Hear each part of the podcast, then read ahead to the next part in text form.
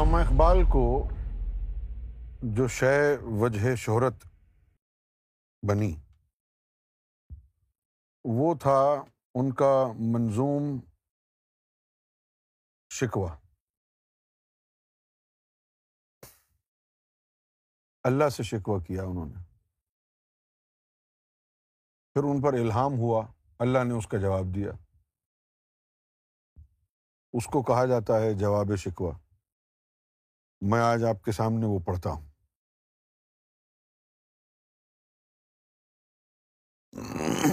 جواب شکوہ۔ دل سے جو بات نکلتی ہے، اثر رکھتی ہے۔ دل سے جو بات نکلتی ہے، اثر رکھتی ہے۔ پر نہیں، طاقت پرواز مگر رکھتی ہے۔ پر نہیں طاقت پرواز مگر رکھتی ہے۔ قدسی الاصل ہے۔ رفعت پہ نظر رکھتی ہے۔ یہ قلب کی طرف اشارہ ہے۔ عرش الہی پر کچھ مخلوق اللہ نے ایسی بنائی ہے کہ جن کا کام تقدیس الہی بیان کرنا ہے بس۔ یعنی اللہ کی حمد و ثنا۔ تو جو مختلف کاموں کے لیے مختلف فرشتے ہوتے ہیں، ملائکہ ہوتے ہیں۔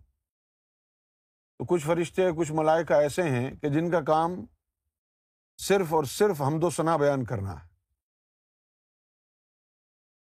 سات عرش الہی ہیں۔ ہر عرش پر اس طرح کی ایک مخلوق ہے۔ تو جو فرشتے اللہ کی حمد و ثنا بیان کرنے کے لیے بنائے گئے، تقدیس کے لیے بنائے گئے، ان کو قدسی کہتے ہیں۔ قدسی کسے کہتے ہیں؟ جو تقدیس یعنی حمد و ثنا کرے تقدیس کا مطلب ہے جس طرح اردو میں بزرگوں کے ساتھ ایک لفظ استعمال کیا جاتا ہے، قدس سر راہ العزیز، کہ وہ شخصیت جس کی اللہ نے تعریف کی۔ قدس سر راہ العزیز۔ عربی میں بھی اس کو کہتے ہیں قدا ستو یعنی کہ جس کی تقدیس ہو۔ پھر ان بزرگوں کا ذکر ہونے لگ جاتا ہے۔